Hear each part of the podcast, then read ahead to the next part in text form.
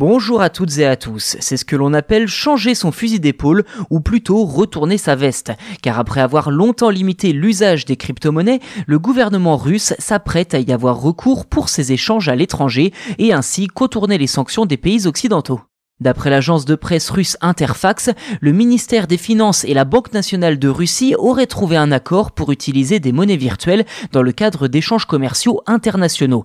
La grande question est de savoir pourquoi cette annonce est si tardive et pourquoi elle n'a pas eu lieu plus tôt. Si la Russie est l'un des pays les plus en pointe sur les crypto-monnaies, c'est aussi jusqu'à encore très récemment l'une des nations qui imposait une régulation stricte sur ses actifs décentralisés.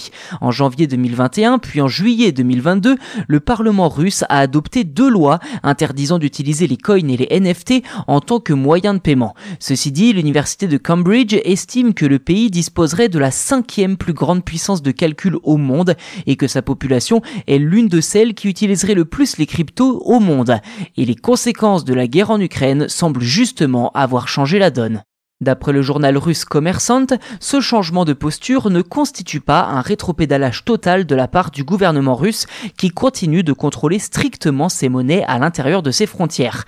Le ministre des Finances russe Alexei Moiseev explique que jusqu'à aujourd'hui, les lois russes dans ce domaine n'empêchaient pas les citoyens d'ouvrir des wallets, donc des portefeuilles numériques, mais que ces derniers les ouvraient surtout depuis l'étranger.